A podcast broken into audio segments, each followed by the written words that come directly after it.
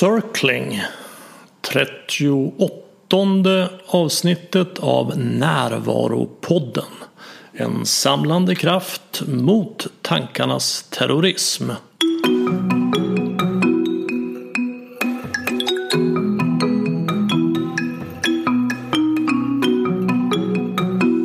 Det här är Bengt Renander och nu har jag öppnat möjligheten att anmäla sig till höstens föreläsningar. I september handlar det om kärleksrelationer, i oktober om maskulint och feminint, i november om hur man kan stoppa tankarnas terrorism och i december om tantrasex. Det finns länkar för respektive föreläsning under fliken föreläsningar på min hemsida renander.nu. På hemsidan finns nu också en bra och beskrivande pdf om samtyckeshjulet som jag och Sofia Kreisel pratade om i avsnitt nummer 33, det om njutning. Du hittar pdf-en längst ner under fliken nedladdningar på hemsidan. Och jag rekommenderar dig verkligen att ladda ner den och prova samtyckeshjulet. Det går inte att förstå kraften i den förrän man har provat. Och så är det faktiskt också med dagens tema circling. Jag och Daniel Ek åt lunch tillsammans efter vår inspelning av nummer 22 av den här podden. Avsnittet som handlar om hur man hittar sin handlingskraft. Och där vi pratade en hel del om ACT, Acceptance and Commitment Therapy. På lunchen berättade Daniel att han gjorde något som kallas circling. Och i sin enklaste form innebär det att man sätter sig ner mitt emot varandra och delar vad som händer precis just nu. Öppet, ärligt, naket. Det väckte naturligtvis min nyfikenhet och sen träffades vi och gjorde en circling. Och det var mycket fascinerande. På samma sätt som med samtyckeshjulet så är det svårt att förstå hur kraftfullt det är innan man har provat. Daniel, som är legitimerad psykolog, och jag pratar i det här avsnittet om vad circling är och vad det inte är. Vi berättar hur det går till och spontant så blir det en demonstration av hur det kan låta.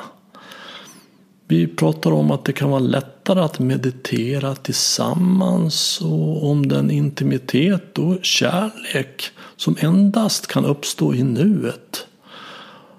Om det fascinerande i att få vara med när någonting skapas, om att vara naken och sårbar och om värdet av att bryta mot de flesta av det vanliga samtalets regler. Här är Daniel Ek. Hej! Hej! Daniel Ek, som är min första gäst att vara här för andra gången. Mm. Du var ju med i nummer 22 där vi pratade om ACT, den tredje generationens KBT-terapi. Ja. Men det ska vi inte prata om idag. Utan idag ska vi prata om någonting som kallas för circling. Ja. Och du berättade för mig om det efter att vi spelade in förra avsnittet. Vi gick ut och åt lunch då, och då berättade du om det. Och jag tyckte det lät så spännande. Ska du berätta lite om vad circling är för någonting? Ja, man kan väl säga att det är en form av samvaro som är en form av meditation samtidigt, ska jag säga.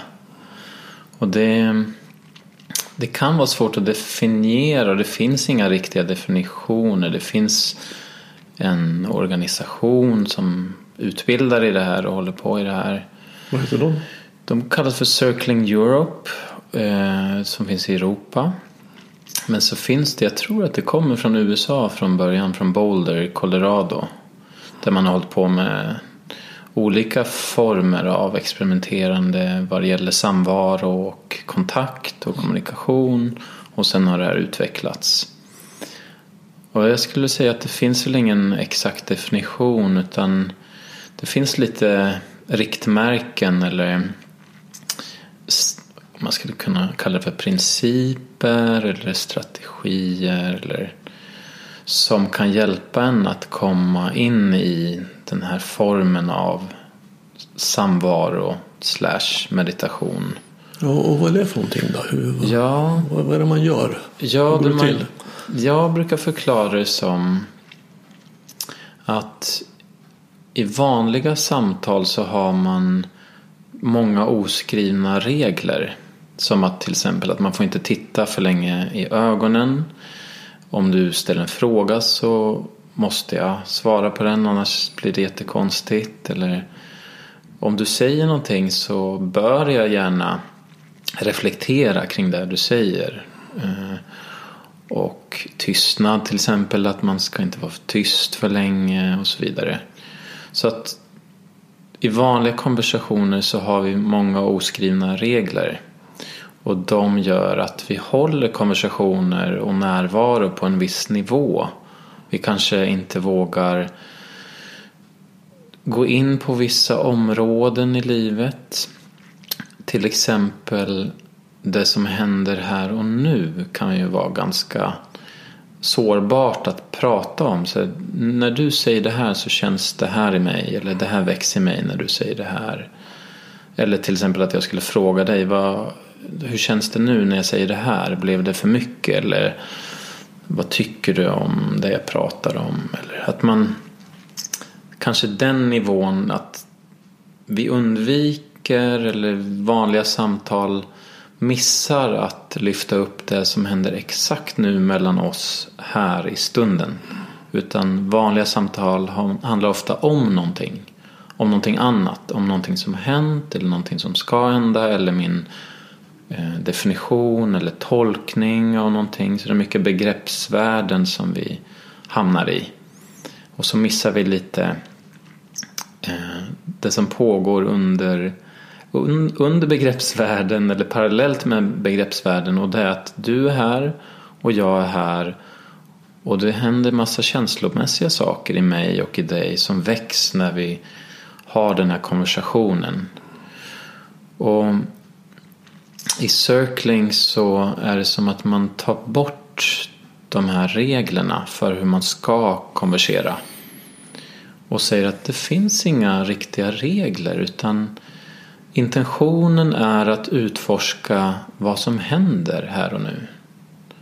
Och kanske om man skulle säga att det finns någon riktning eller regel, så är det att försöka vara här och nu och fokusera på här och nu. Så att släppa lite av de här historierna eller begreppsvärlden och det som hänt tidigare eller det som ska komma i framtiden eller definitioner av vad som händer nu i för mycket begrepp eller tankar, utan försöka komma till det enkla. Det enkla, det jag kan observera med de 5 sinnena här och nu. Men även känslor och tankar. Så man kan säga att grundformen för circling är att 2 personer sätter sig ner mitt emot varandra och delar med sig av vad som händer här och nu. Ja, och jag skulle väl säga att det är mitt sätt att göra circling delvis på, att göra det 2-2. Jag tror det har utvecklats från en början att man gör det mer i grupp. Att man är flera människor som gör det samtidigt. Och det har jag övat också i 3 år med vänner via Skype till exempel. Och ibland ses vi i verkligheten också och gör det här. Men så har jag märkt att det här sättet att vara med en person bara är ännu mer kraftfullt för mig i vissa sammanhang. För att det kan vara, när man är en stor grupp så kan fokus skifta ganska fort från en person till en annan och man kan tappa röda tråden lite grann och bli lite känslan av att man blir uppsplittrad. Men här när man kör 2-2 så upplever jag att jag kan komma ännu djupare i kontakten och närvaron i vad som händer med mig och med dig och mellan oss. Så jag tror att jag har börjat använda det mer 2 och 2. Och det är lite avsteg kanske från circling som tanken i grunden där det började, tror jag. Mm. Vi har gjort 2 circling-sessioner, du och jag. Mm. En för någon månad sedan och så en precis innan den här inspelningen. Ja. Så att vi är uppe på terrassen i en timme. Och jag tycker det är oerhört fascinerande, måste jag säga. Det blir väldigt intimt. Ah. Väldigt fort. Ja. För det finns ingenting som är så intimt som att prata om det som är här nu. Ja. Man kan säga att det mest opersonliga, det är att prata om dem då. Ja. Alltså vad AIK gjorde på 80-talet. Ja. Det kan vi prata mycket om. Och sen vad vi gjorde då. Ja. Vi var i lumpen och pratade gamla minnen. Ja. Och sen de nu, vad de gör där. Mm. Men sen börjar vi komma in på vi nu. Mm. Och kanske allra mest intima, jag nu. Ja. Ja. För det låter ju på ett sätt väldigt undligt, kan man säga, att man sätter sig ner 2 personer och bara delar med sig om vad som händer nu. Kan det vara någonting? Ja. Men när man gör det, jag rekommenderar verkligen att prova det innan man skaffar sig en uppfattning om det. Ja. Så är det väldigt starkt. Mm. Otroligt kraftfullt. Det dyker upp så. Jag konstötte på känslor. Jag blev berörd flera gånger så att tårarna kom. Och jag kom i kontakt med nervositet och rädsla och sorg och glädje och kraft. Och för det blir väldigt mycket, och också att jag tittar in och jag lär känna mig själv. Mm. Och jag lär känna mig själv i kontakt med en annan människa. Ja. Det är ju någon form av, jag brukar tänka att det är en form av mindfulness, fast en social mindfulness på ett sätt. Att där man börjar, om man ska börja ganska enkelt in i circling, så kan man börja med den här frasen, så jag noterar.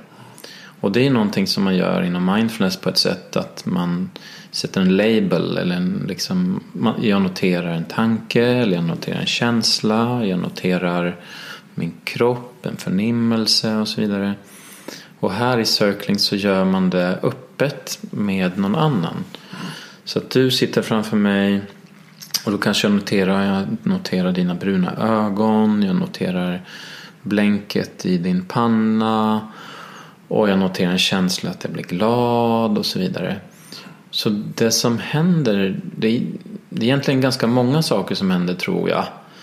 Men det första mest uppenbara är ju att jag delar min upplevelse. Jag delar det som pågår inom mig. Istället för att blunda och göra en egen mindfulnessövning, så är det som att jag bjuder in dig till min upplevelsevärld och säger, ja, nu noterar jag det här ljudet, nu noterar jag den här känslan, den här bilden och så vidare. Och det kan ju kännas väldigt, när man hör det ut, när man inte själv har gjort det, när jag tänker lyssnarna som lyssnar nu kanske låter så här, men det låter lite stelt eller robotiskt, eller vad skulle det här ge? Men det är ganska fascinerande, tycker jag, hur när vi cirklade här precis, när du sa någonting att men nu känner jag stolstödet mot mina armar och det skaver lite grann eller någonting, och då upplevde jag en ganska stark känsla av glädje, att du bjöd in mig till din värld på något sätt, att så här, oj, nu får jag hoppa in i din kropp lite, uppleva vad du upplever. Och det var någon form av ganska enkel kontakt, eller med inbjudan till din värld, skulle jag säga. Och som är väldigt naken och ärlig också. Ja. Jag hade den känslan att jag stod naken där. Ja.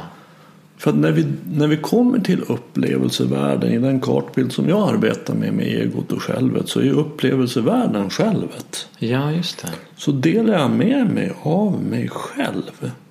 För när jag är i egot så är jag ju i tankevärlden. Och det handlar mycket om framtid och förflutet och berättelser om det. Just det. Alltså vad jag tycker om det. Ja. Om det är bra eller dåligt eller rätt eller fel. Ja. Och det här är då motsatsen. Jag går till självet, till upplevelsen och delar med mig av upplevelsen okritiserad eller okategoriserad. Det är så här det ser ut för mig just nu. Ah. Det var ju så fantastiskt att det blev en gåva till dig. Mm. Och det är ju alldeles sant. Det är ju precis det det var. Jag delade med mig hur det kändes i mina armar. Ja. Och du fick ta del av min upplevelsevärld. Ja. Jag berättar om den för just dig. Det. Så ofiltrerat på något sätt. Ofiltrerat från egots del som du pratade om. Det var inte en historia om det, utan det var den direkta upplevelsen. Och det tror jag är ganska sällsynt att vi får hoppa in i någon annans värld som inte är filtrerat genom egot eller genom värderingar och dömande. Och det är som du säger, det är ganska naket eller ganska rått eller någon slags direkt känsla av att här finns du som människa och det här är nakna, råa som pågår på något sätt. Mm. Ganska direkt kontakt. Jag skulle nog säga att jag tror att det är oerhört ovanligt. Mm. Att de flesta människor har aldrig varit med om det. Nej. Och jag hade aldrig varit med om det i den här rena formen. Nej. Jag har ju varit med om det i stunder. Att vi delar upplevelser bara. Och känner sån intimitet och kärlek i en sån stund. För det är det som kommer. När vi kommer till nuet så kommer vi i kontakt med kärleken också. Ja.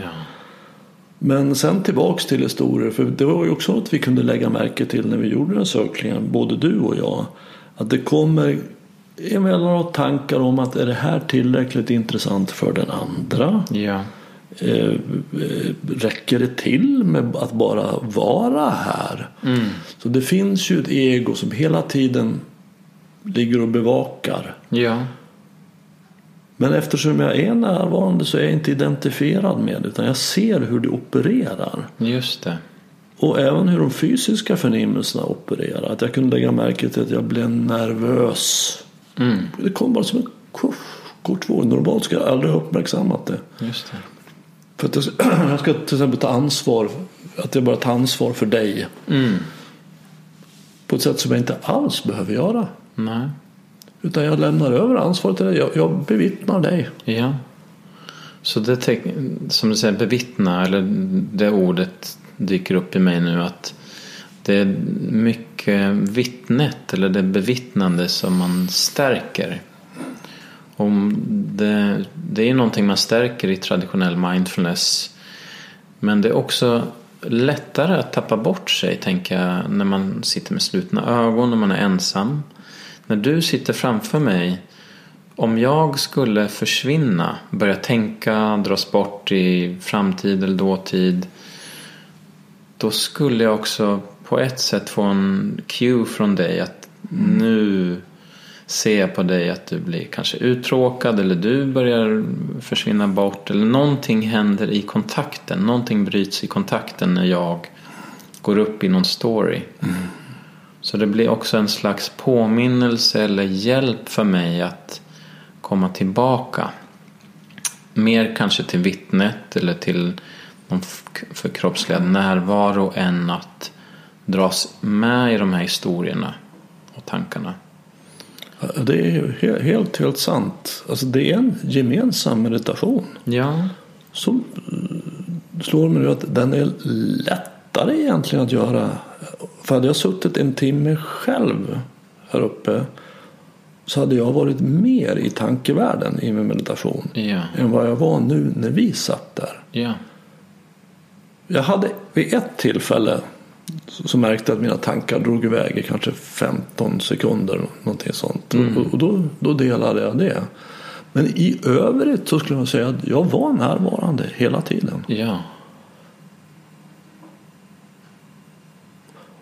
Och då kommer man ju in också i det här, i en annan tidsupplevelse när man är närvarande. Den här timmen som vi gjorde går ju så fort. Mm. Alltså det är en helt annan tidsupplevelse i närvaro. Det har jag noterat när jag mediterar också. Ja. Att den å ena sidan så står tiden still. Ja. Den rör sig inte alls. Nej. Å andra sidan så går den fort. Ja. Det är en väldigt speciell upplevelse. Mm. Och det är en upplevelse som jag ofta delar just i circling, att den blir ganska tydlig att tiden på ett sätt står stilla och samtidigt så tar tiden slut ganska fort. Mm. Tycker en bra bild för det är att man sitter i en tågkupé. Mm. I tåg som rör sig. Och tittar man ut så ser man att tåget rör sig. Mm. Men om man tittar i kupén så är den stilla. Ja, men just det. Ja, men precis. Och båda de här dimensionerna finns. Ja.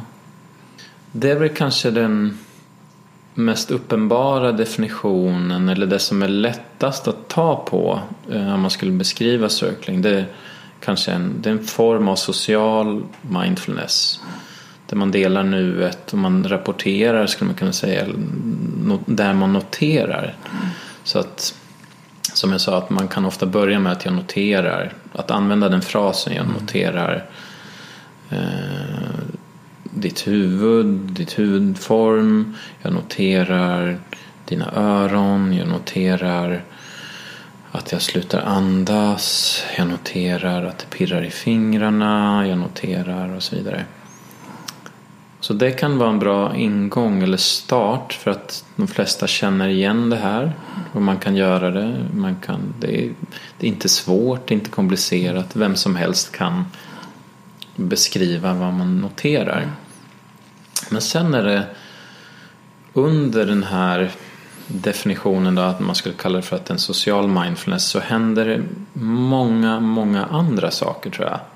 En stor del av vår hjärna kodar egentligen sociala relationer eller tecken eller liksom signaler, ska man kunna säga.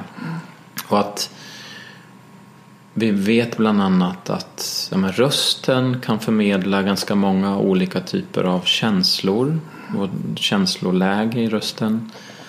Men också ögonen, vart ögonen är och ögonrörelser. Vi har väldigt många små muskler kring ögonen som signalerar olika saker.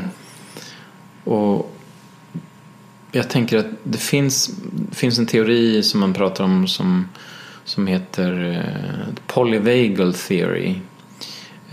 Som också är kopplat till då, det handlar om nervsystemet. Vi har en vagusnerv som går från hjärnan och sen går den till ansiktet, den går till ögonen, den går till öronen, till strupen och stämbanden, ner till de stora organen.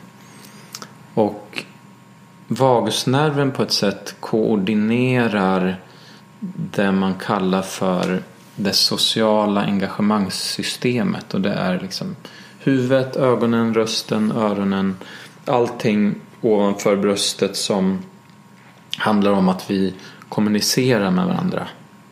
Det som är mänskliga, liksom ansiktet, ögonen, rösten, vi lyssnar på varandra och så vidare.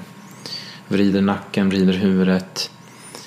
Om man skulle förenkla hur vi har utvecklats som djur, så kan man säga att vi har 3 nivåer i nervsystemet och hjärnan. Och den första nivån man pratar om som hjärnstammen eller fiskhjärnan, där om man utsätts för hot, så det en fisk kan göra, eller där vi i vår hjärna också kan göra den här delen. Reptilhjärnan betecknas oss också. Ja, jag tror reptilhjärnan har för mig att det är nästa steg, om jag inte minns fel. Men det finns en del som handlar om vi kan gå in i chock, vi kan stänga av systemet. Mm. Som ett sätt att skydda oss. Mm. Och nästa steg är fight-flight. Mm. Att vi kan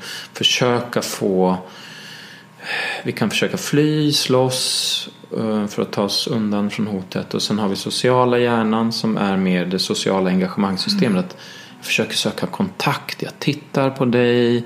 Försöker prata med dig och se, liksom titta på, är du trygg här? Mm. Är vi trygga här? Mm. Kan jag få hjälp av dig och så vidare. Och en stor del av vår hjärna processar just sån information som handlar om hot och faror. Mm-hmm. Och det här tror jag är någonting som aktiveras när vi gör circling. För att Jag får hela tiden information från dina ögon, ditt ansikte, om du är trygg eller inte till exempel. Och det påverkar mina delar av hjärnan som är ute efter sån information, som letar efter, är jag trygg? Om du visar att du är otrygg, då kanske jag också är otrygg. Och om jag är trygg och visar att den här miljön är trygg, det finns ingen fara här, då kan du lugnas till exempel om du skulle vara otrygg. Det är som något slags samspel mellan våra nervsystem, att försöka reglera trygghet på något sätt genom den sociala hjärnan. Så det är någonting som jag funderat lite på senaste tiden, för jag har upplevt så mycket att det dyker upp så mycket i circling som handlar om hot och faror, men också trygghet på något sätt, att det liksom det blir ett tema i circling som jag har börjat notera. Mm. Det är väldigt påtagligt tycker jag hur vi interagerar hela tiden. Alltså det som händer i dig påverkar vad som händer i mig, som påverkar det som händer i dig. Ja.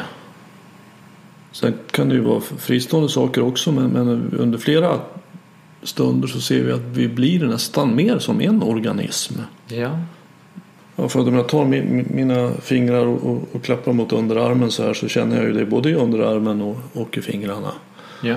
Men det här sker ju i mig, men det finns ju en avsändare i fingrarna och en mottagare under armen, men det blir som att när jag klappar på dig så händer någonting i dig och så skickar du ut till mig, och så vi blir mer som ett. Ja, men precis, det blir nästan som ett nervsystem på något sätt, att man samreglerar varandra på något sätt, upptäcker, man vågar kanske känna lite på otrygghet, och sen så kommer någon slags avslappning som vi skapar tillsammans, och sen dyker upp någonting i dig och det påverkar mig, det kanske drar upp något minne, och sen så kanske jag berättar om det här minnet, och beroende på hur du reagerar då, om du lyssnar, om jag ser att du är närvarande, då är det som att jag kan reglera mitt nervsystem genom det här sociala nervsystemet, ska man kunna kalla det, eller sociala engagemangssystem, så ser jag att du är trygg, du lyssnar, och det här gör att min spänning sjunker lite grann. För upplevelsen är ju verkligen att vi får en väldigt intim och djup kontakt. Ja. Och när den intima, djupa kontakten uppstår i närvaro, så kommer ju också kontakt med kärleken. Ja. Väldigt, väldigt starkt. Ja. Så det här som är på ett sätt så konkret, att det kliar på mitt knä.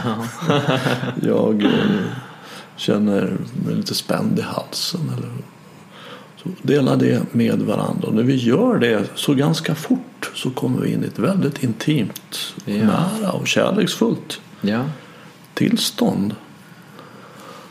Ja, när jag jobbar med par så lär jag ju dem en teknik att lyssna. Mm. Och det händer inte sällan att par säger, men vi när vi gör det, vi vet inte riktigt vad vi ska prata om.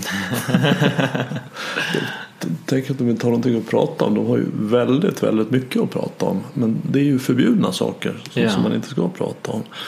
Men vad man kan göra alltid, det är ju faktiskt att göra det som man gör i circling. Att jag kan alltid sätta mig ner och dela det som händer nu. Mm. Men jag kan också tänka mig att för många är det en svårighet, för de vet inte. Just det. Nej, men precis. Vi tittar inte inåt. Nej. Och det har hänt så många gånger. Jag har frågat en klient att vad känner du nu? Mm. Och de tittar på mig som jag har frågat om var slutar universum. Ja. De har ingen aning. Nej. Jag vet inte, jag ska tänka efter. Ja. Och säger, nej, tänk inte efter. Nej. Känn efter. Ja. Vad känner du nu? Vad känner du i kroppen? Ja. Väldigt många lever ju som att kroppen är någonting som fraktar huvudet mellan möten. Ja.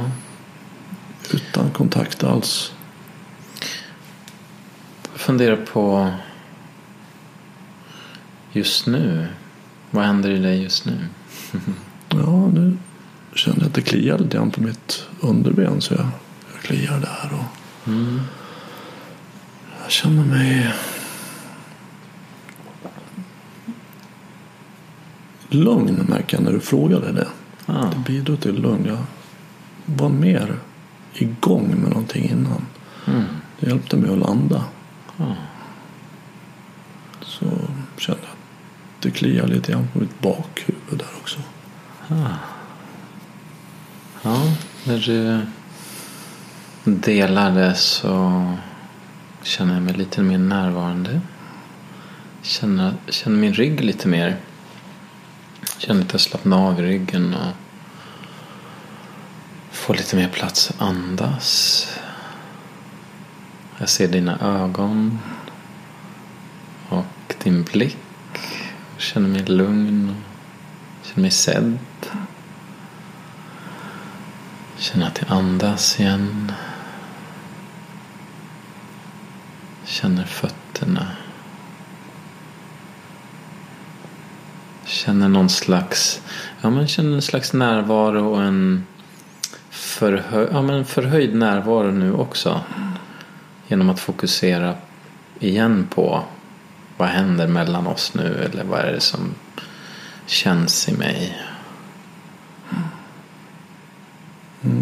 Jag kan känna att det finns en öppenhet i mig, i bröstet känns öppet, och att det blir påtagligt att det blir ett skifte när du frågade mig vad känner du nu, att det var nästan som att det väckte upp mig till nuet. Du hjälpte mig att komma hit till nuet, för det blev ett skifte i vårt möte här. Ja, nu känner jag mig glad, pirrar lite i låren och... men det känns lite som en upptäcktsfärd på något sätt. Öppna upp igen för ovisshet eller någon slags rymd, eller också ett sätt att kanske visa för lyssnarna få en smak av circling, vad som händer. Ja, jag kan lägga märke till att det kommer någon rädsla av vad folk ska tycka eller tro, att de kanske tycker att nu har de blåst ett lock, de här människorna. Just det. Det här är jätteknäppt och jättekonstigt. Just det. Det kommer en sån rädsla att det är liksom är någon del i mig som vill att det ska vara bra för andra, att jag ska vara bra för andra, det ska vara intressant och givande. Att den, jag kan känna i magen, i buken, hur den liksom rör sig på något sätt. Förhårdnad där. Ja, när jag hör dig säga det så jag känner en värme och kärlek på något sätt i bröstkorgen som öppnar upp lite. Någon del av mig som kan känna igen mig i det här, att jag vill att det ska bli bra. Jag vill att andra ska tycka om det jag gör, eller jag märker att det kommer en undran i mig hur det här är att lyssna på utan att vara här. Just det. Alltså för att det är så påtagligt att du och jag faktiskt möts här i, rent fysiskt också. Jag tror inte vi skulle kunna åstadkomma det här per telefon. Nej. Just därför som du säger att vi har ju så många sätt att uttrycka oss på. Yeah. Alltså via ögon, kroppsspråk, tonfall, styrka i röst och hur rör och händer, allting som går förlorat i ett telefonsamtal, för att inte tala om i en sms-konversation. Precis. Många försöker lösa sina relationsproblem via sms, vilket är förstås vansinnigt. Det skapar garanterat mer problem. Precis. Så att hur är det att lyssna på ett sådant samtal? Jag tror inte att det är möjligt att fånga kraften som finns i det genom att bara höra det. Nej. Utan att verkligen rekommendera att prova det. Ja. Men man måste vara två som vill. Ja. Jag tänker mig att om man är en som vill och så sätter man ner den andra som egentligen inte vill, så ska den göra den här, så kommer den, då går det inte. Nej, För det är en sån djup, det är en dans. Ja. Och det går inte att dansa om man inte är två som dansar. Precis. Släppa runt på en är inte möjligt. Nej, precis. Jag tänker att om jag skulle tvinga någon till det här eller liksom föreslå fast jag känner att den kanske egentligen inte vill, då skulle jag på ett sätt dra igång hotsystemet hos den personen, och då skulle den egentligen mer då uppleva det här som ett hot, och då skulle troligtvis jag också efter en stund notera det i den andra, att den andra är väldigt spänd och nervös här, och det skulle också påverka mig att jag skulle kanske bli nervös och gå in i lite kampflykt, hot, och då skulle det kunna bli istället en konflikt som skulle uppstå för att vi båda är lite triggade. Så att jag tror verkligen att det handlar om att skapa en ganska trygg kontext kring det hela. Så det man kan göra när man gör det här också, att man sätter en tid, och det är ofta det som är någon slags ram eller skydd eller någonting som bjuder in till att våga kliva in, för jag vet att det här kommer ta slut, det är under en viss tid och det finns vissa premisser, så vi sätter 35 minuter, och under de här 35 minuterna så kommer vi ta bort alla konversationsregler och kommer bara utforska det som dyker upp här och nu. Så när man har skapat den kontexten eller ramen, då tror jag också att det är lättare för människor att våga att testa när man har en väldigt tydlig ram. Och varför man gör det här kan ju också vara en tydlig kontext, att säga så här, men det här är för att kanske vi ska träna på att vara här och nu, också för att skapa någon slags djupare kontakt eller utforska tillsammans. Det är inte som att jag leder och du är elev här, utan vi är på samma nivå och nyfiket utforska tillsammans vad som dyker upp. Och vår intentionen man kan sätta i cirkling är kontakt. Det är som en slags röd tråd eller samlande kontext för det hela, att kontakt är på något sätt mitt syfte med det. Kontakt med mig själv och kontakt med dig. För då är det lättare att inte gå in kanske i konflikt eller dra iväg för mycket i diskussioner eller historier, utan just det, kontakten. Hur känns kontakten just nu? Är jag dissocierad? Är jag långt borta? Eller är jag här nu? Ser jag dig? Känner jag mig? Är jag i kroppen? Och så vidare. Jag tänker, ett av de ord du använder ser jag som ett nyckelbegrepp, och det är nyfiken.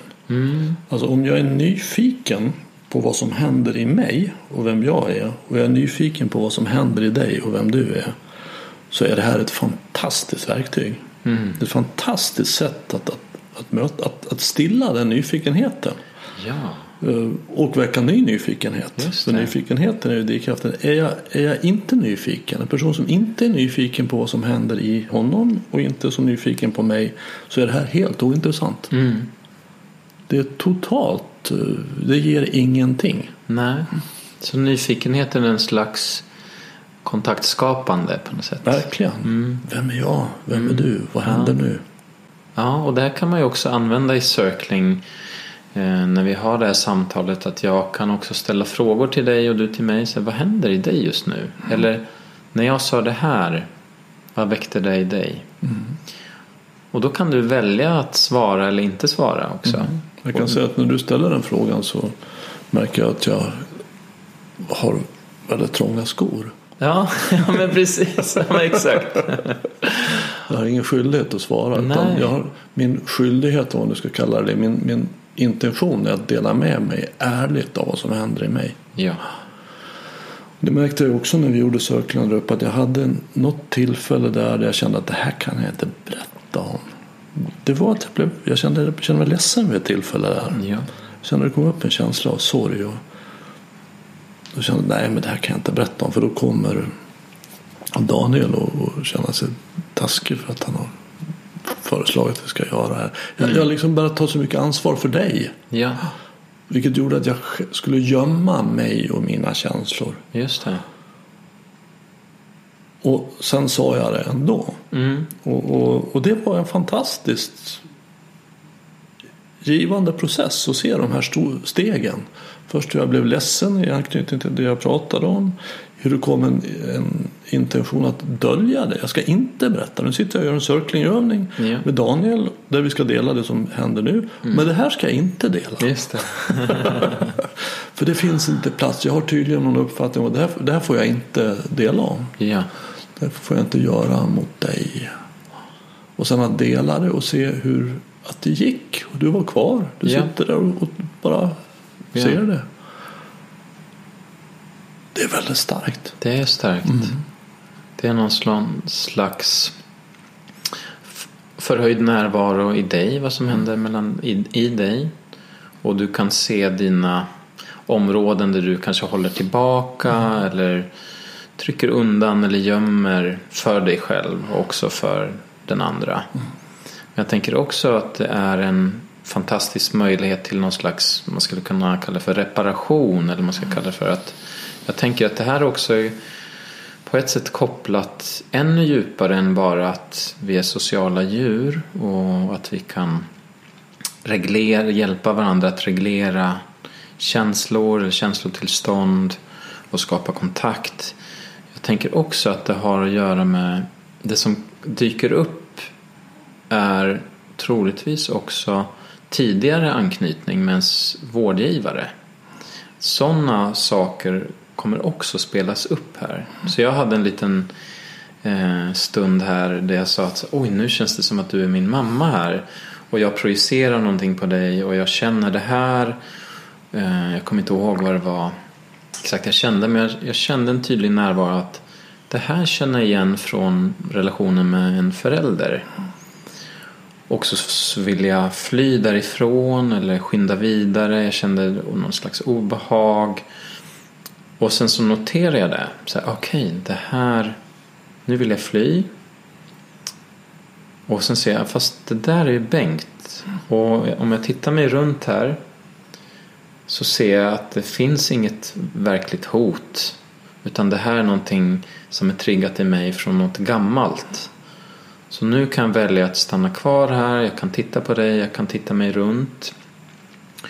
Och på så vis skulle man kunna säga reglera eller reparera ett tidigare, man skulle kunna kalla det för trauma eller obehaglig upplevelse som jag haft som fortsätter att verka i mig i olika relationer. Och nu i circling så får jag en chans att se det.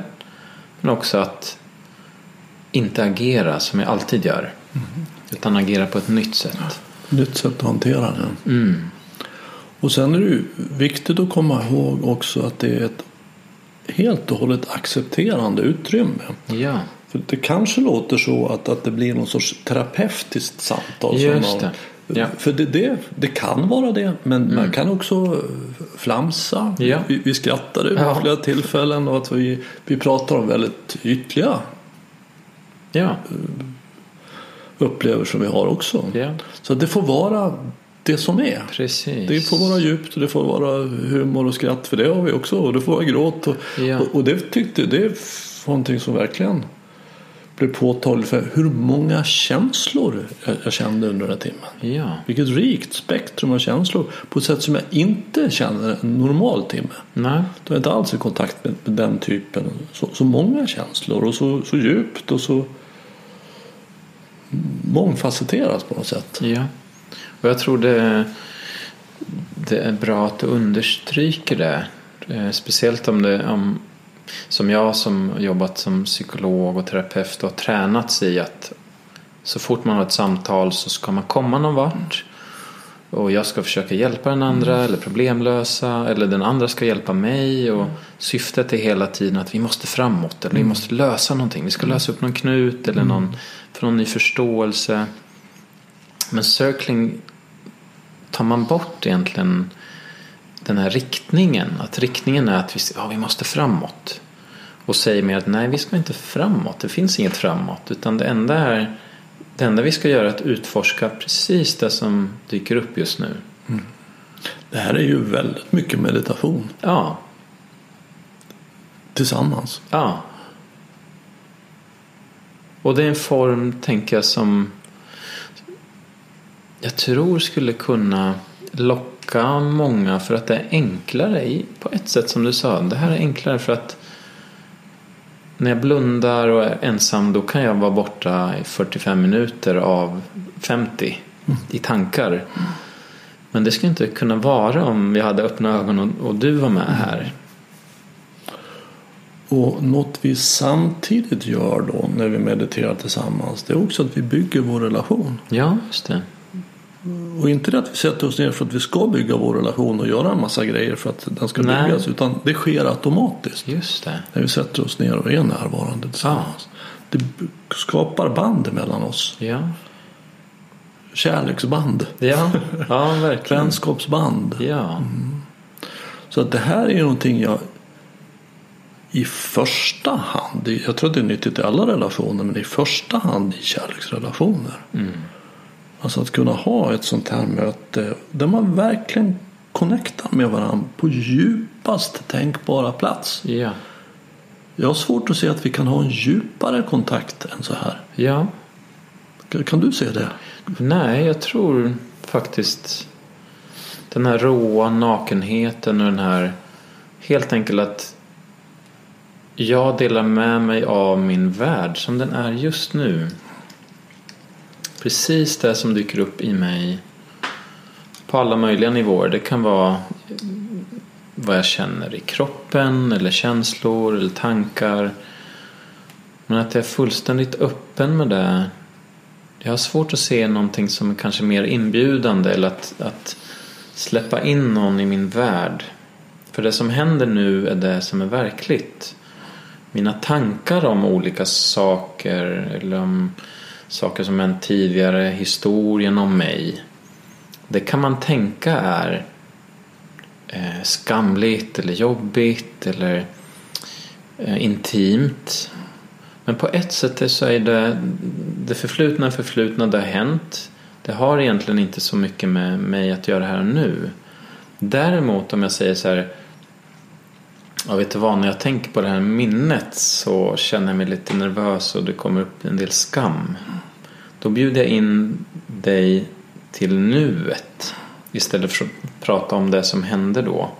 Så jag tänker också att ibland så kan man, att prata om någonting, att göra en historia om någonting och leverera en historia, ibland kan det vara sårbart och öppet, men ibland kan det också vara ett skydd. Istället för att vara här och nu, så berättar jag om någonting som har hänt och en historia, och den var fruktansvärd och det här har jag varit med om, men jag berättar inte vad som växer i mig nu när jag berättar om den här historien. Jag bjuder inte in dig till min värld här och nu. Så jag tror i mitt liv har jag använt det som en strategi, ett skydd, tror jag tidigare, att jag har tänkt så här, men jag är en väldigt öppen person för jag kan prata om allting. Jag har ingen skam kring saker och ting, utan jag kan prata om jobbiga minnen eller jobbiga tankar om mig själv, och jag är jätteöppen.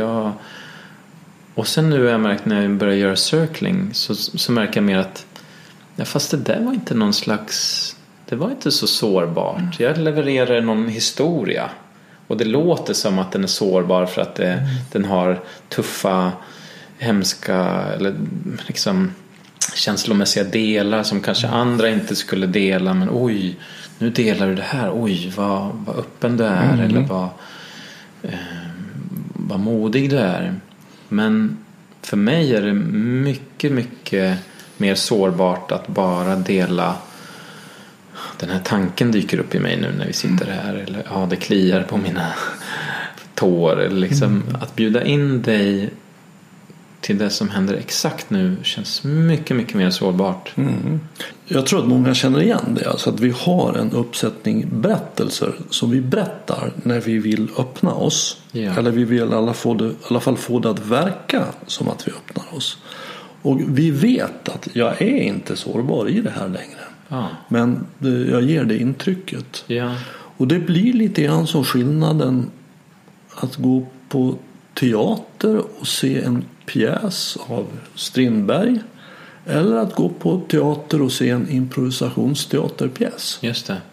Eller att vara på en födelsedagsfest. Någon reser sig upp och håller ett tal som den läser upp från ett papper som de har skrivit. Mm. Eller någon reser sig upp och håller ett tal ifrån hjärtat. Ja. Det är inte det att en är fel och en är rätt. Men det är olika saker. Ja. Alltså jag får en redovisning av någonting som har hänt tidigare. Ja. Eller att få en upplevelse av när någonting skapas nu. Mm, just det. Det är den skillnaden. Precis. Och det är så enormt mycket mer spännande att få vara med när det skapas. Ja. Att få se själva skapelse i ögonblicket än att få en berättelse om hur det gick till. Just det. Det är så mycket mer levande. Ja, ja men det var en väldigt tydlig bild. Mm. Jag gillar det. Att bevittna medan det skapas istället för att titta på en historia om någonting som har skapats tidigare. Ja, för 40 år sedan. Ja. Ja, jag tycker det här circling eller det här kontaktskapande eller social mindfulness eller vad man nu ska kalla det, att det har i min värld så har det implikationer för väldigt, väldigt många områden. Och anledningen till att jag har börjat göra det här så mycket är att jag känner att det är läkande på kroppslig nivå, på fysisk nivå.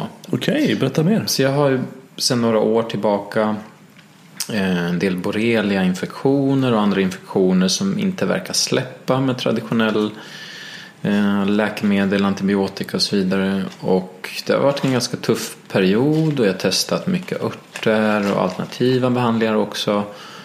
Jag upplever inte att någonting riktigt har hjälpt. Så jag har symptom av att vara hjärntrött, kan ha stickningar i fötter och händer, smärtor och så vidare, kall i händer och fötter. Och sen när jag började göra circling så märker jag att det tar kanske 4-5 minuter in i circling. Vad händer då? Jo, mina händer får blod igen. De blir varma, fötterna och händerna blir varma.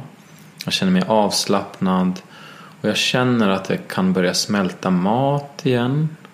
Så det är någon form av trygghet, avslappning och parasympatikusreaktion om man skulle säga. Att, vad är det för något? Ja, det är lugn- och ro-systemet som gör att vi kan smälta mat, vi kan ta upp näring, kroppen är inställd på att bygga och växa och utvecklas. När vi är i stresssystemet så är kroppen inställd på försvar och den stannar upp matsmältning, för det är inte dags att smälta mat, ska inte lägga energi där. Den stannar upp också muskelutveckling, för vi ska inte utveckla musklerna utan vi ska använda all kraft till att undanröja hotet. Och om man har då infektioner så är det egentligen ett hot som finns hela tiden och kroppen är i fight-flight-reaktion, alltså en stressreaktion, och försöker göra sig av med bakterier hela tiden. Så den får inte vila, den är liksom kroniskt igångsatt skulle man kunna säga, immunförsvaret. Vilket kan göra den trött till sist, att den tvärtom då blir försvagat. Så när jag gör circling så märker jag att värmen kommer tillbaka igen. Kroppen läker på ett sätt som jag inte upplevt med de här örterna, alternativa metoderna. Så för mig har det här också blivit som en slags medicin, att jag måste göra det här om jag ska bli frisk. Ja, och jag är inte så förvånad över det, för att vad som sker när vi kommer till nuet i den här kontakten är också att vi ser att här finns inget farligt. Ja. Vi gick båda genom ett sånt skede att vi fick möta att uppfylla den andres förväntningar till exempel, och vad man är på väg. Bara upptäcka att det kommer och släppa det. Det finns ingen fara. Så vi kommer till ett tillstånd av frid och vila. Ja. Vilket ju förmodligen är vad ditt immunförsvar behöver göra. Precis. Och din kropp. Ja. Så det är en fullständig vila också i det här. Ja. Det är väldigt bra avslappning. Mm. Men får man komma ihåg att om man gör det för att man ska vila så är vi lite borta. Ja, precis. Vi gör det för att vara autentiska. Ja. Mötas i nuet med det som är sant nu. Ja.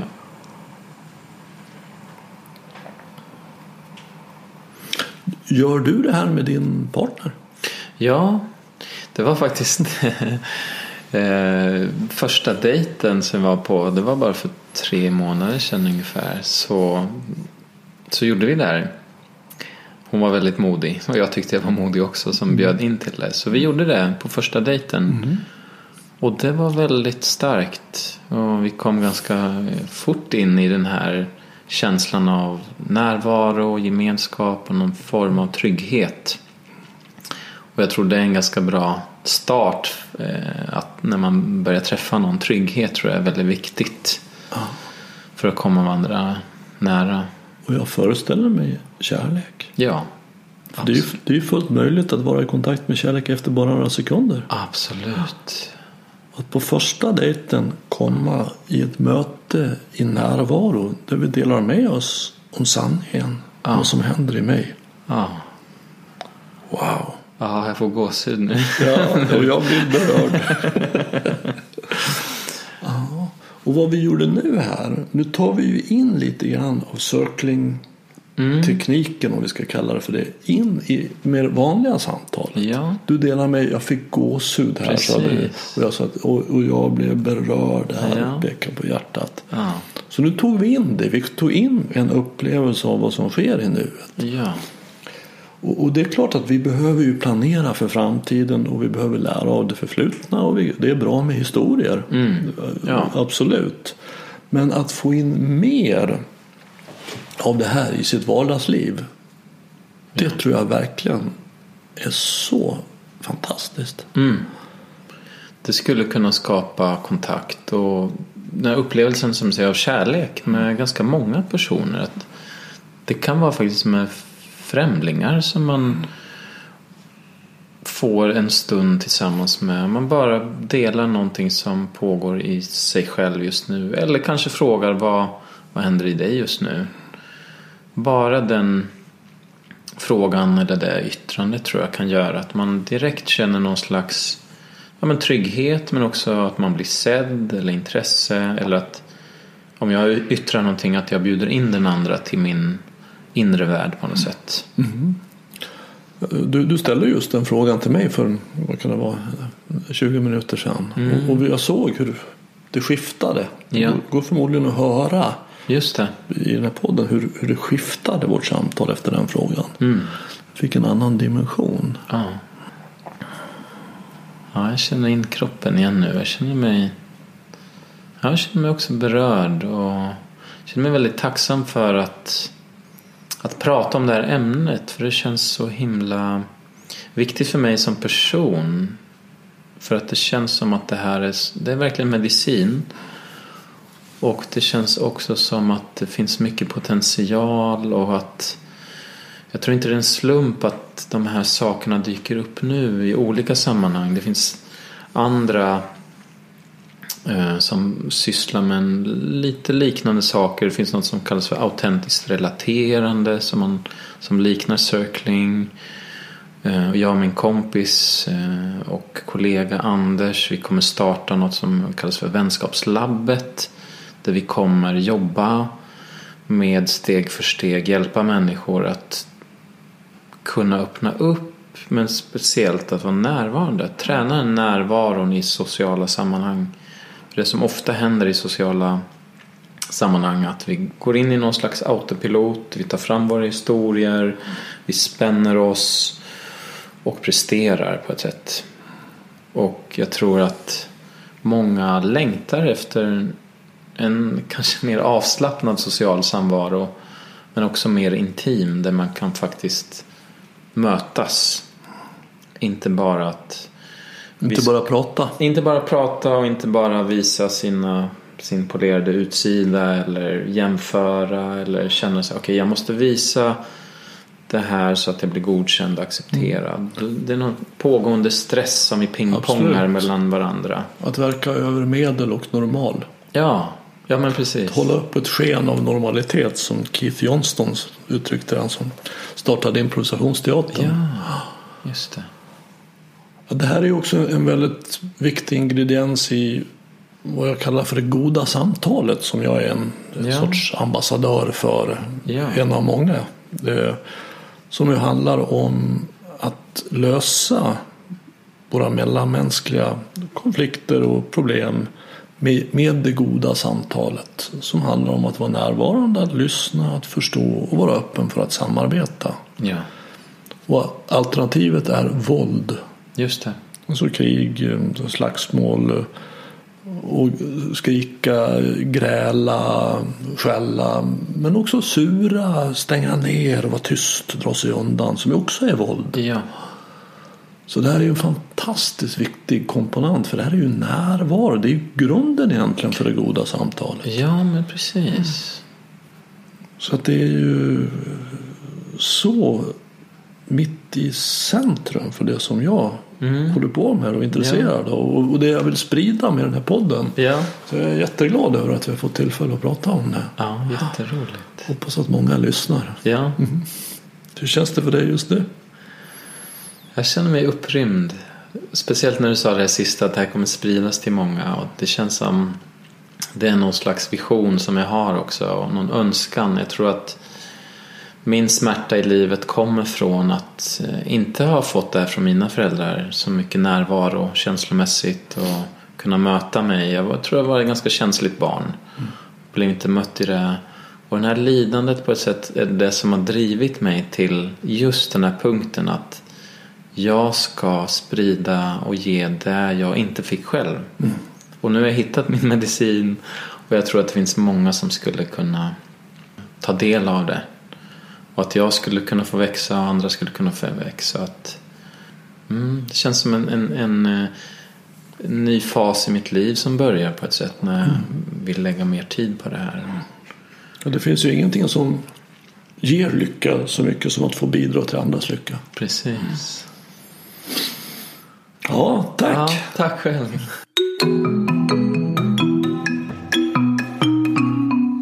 Daniel har tillsammans med en vän nyligen startat Vänskapslabbet.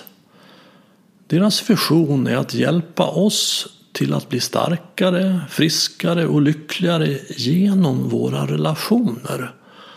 De ordnar kurser och föreläsningar, och om du vill veta mer om det eller komma i kontakt med Daniel så finns en länk till deras hemsida i anslutning till det här avsnittet på min hemsida renander.nu. Har du något ämne eller person som du skulle tycka passa in här på Närvaropodden? Tveka inte att kontakta mig. Enklast gör du det via kontaktformuläret på hemsidan. Och vill du stödja Närvaropodden i kampen mot tankarnas terrorism så gör du det bäst genom att tipsa om att den finns till vänner och bekanta. Och det är också hjälpsamt om du betygsätter och skriver kommentarer på iTunes. Desto fler vi är som är vakna i verkligheten, ju mer kan vi förändra den på riktigt. På återhörande och du, var uppmärksam.